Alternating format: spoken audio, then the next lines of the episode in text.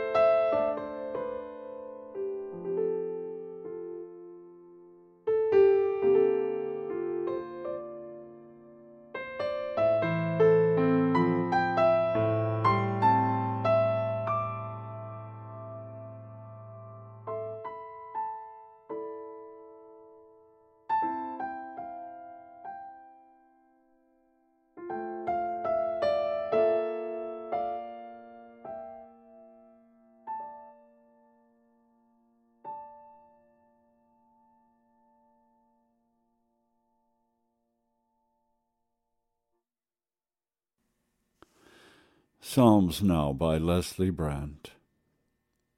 Psalm 33. God is here. Let's celebrate. With songs and with dance, with stringed instruments and brass, with cymbals and drums, let us express exuberant joy in God's presence. Let us celebrate with old songs of praise let us also create new songs that portray the eternal love of our God. He did create this world. He continues to permeate it with His love, even among its frustrated and unbelieving children. He constantly carries out His purposes. His plans for his world and its inhabitants are not obliterated by the foolishness of men and women. His truth is not blotted out by the lethargy or lies of his apathetic creatures. He continues to reign and to reveal himself to us and God continues to create and to renew the world among us. He does this through those who are His own, who rely on His ever present love. He delivers His children from the fear of death, and through them gives life to this world. God's love is sure and everlasting hearts open to his love are filled with joy. They truly find cause for celebration.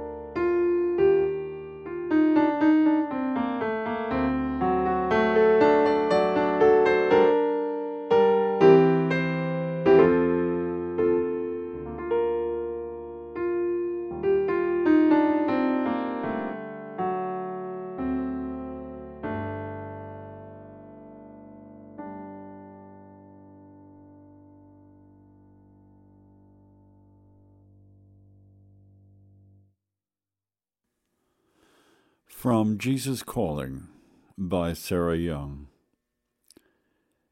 Sarah would at this time like us to focus on these readings from 2 Corinthians 4, verse 6.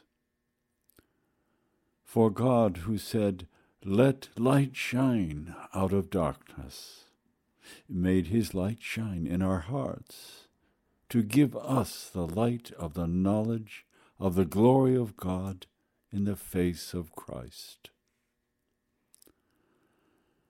Philippians 2, verses 6 through 7. Who, being in very nature God, did not consider equality with God something to be grasped, but made himself nothing, taking the very nature of a servant, being made in human likeness. Luke 2, verses 13 through 14. Suddenly a great company of the heavenly host appeared with the angel praising God and saying, Glory to God in the highest. And 2 Corinthians 8, verse 9. For you know the grace of our Lord Jesus Christ, that though he was rich, yet for your sakes he became poor, so that you through his poverty might become rich. And Sarah Young writes these words that she receives through the Holy Spirit from Jesus Christ.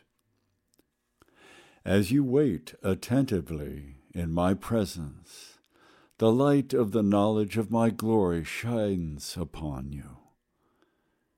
This radiant knowledge transcends all understanding.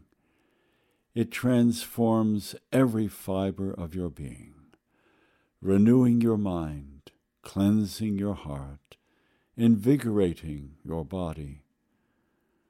Open yourself fully to my presence. Be awed by my glorious being. Try to imagine what I gave up when I came into your world as a baby. I set aside my glory so that I could identify with mankind. I accepted the limitations of infancy under the most appalling conditions, a filthy stable. That was a dark night for me, even though angels lit up the sky proclaiming glory to awestruck shepherds.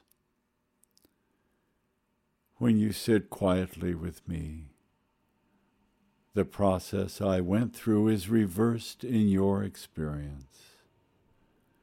As you identify with me, heaven's vistas open up before you, granting you glimpses of my glory.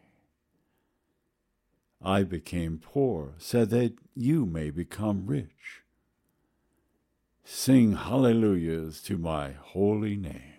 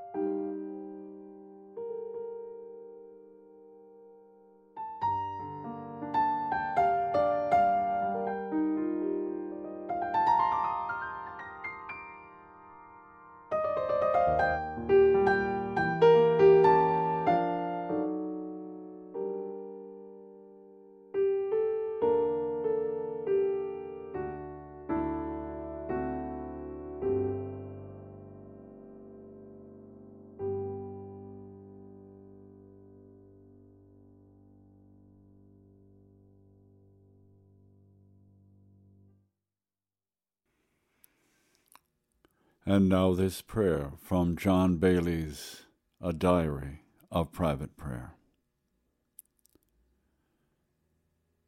Most gracious God, I rejoice in the love you have shown to our poor human race, opening up to us a path of deliverance from our sin and foolishness. O God the Father, I praise you for your great and holy love. When we had utterly gone astray, you diligently sought us out and saved us, sending your beloved Son to suffer and die, so that we might be restored into fellowship with you. O God the Son, I praise you for your great and holy love. You humbled yourself for the sake of me and all people. You shared in our common life. You dwelt in the midst of all our sin and shame. You endured all the bitterness of the passion and died at last on the cross so that we might be released from the shackles of sin and enter with you into the glorious freedom of the children of God.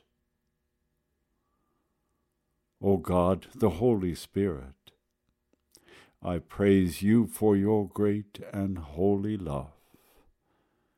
You daily pour into my heart the peace and joy of sin forgiven, so that I may share with all the saints in the blessings of my Lord's incarnation, of his passion and crucifixion, and of his resurrection and ascension to the Father's right hand. O holy and blessed Trinity, Help me to dwell so fully in the mystery of this heavenly love that all hatred and malice may be rooted out from my heart and life. Help me to love you as you first loved me. And in loving you, help me also to love my neighbor and in loving you and my neighbor, help me to be saved from all false love of myself. And to you, Father, Son, and Holy Spirit, be all glory and praise forever. Amen.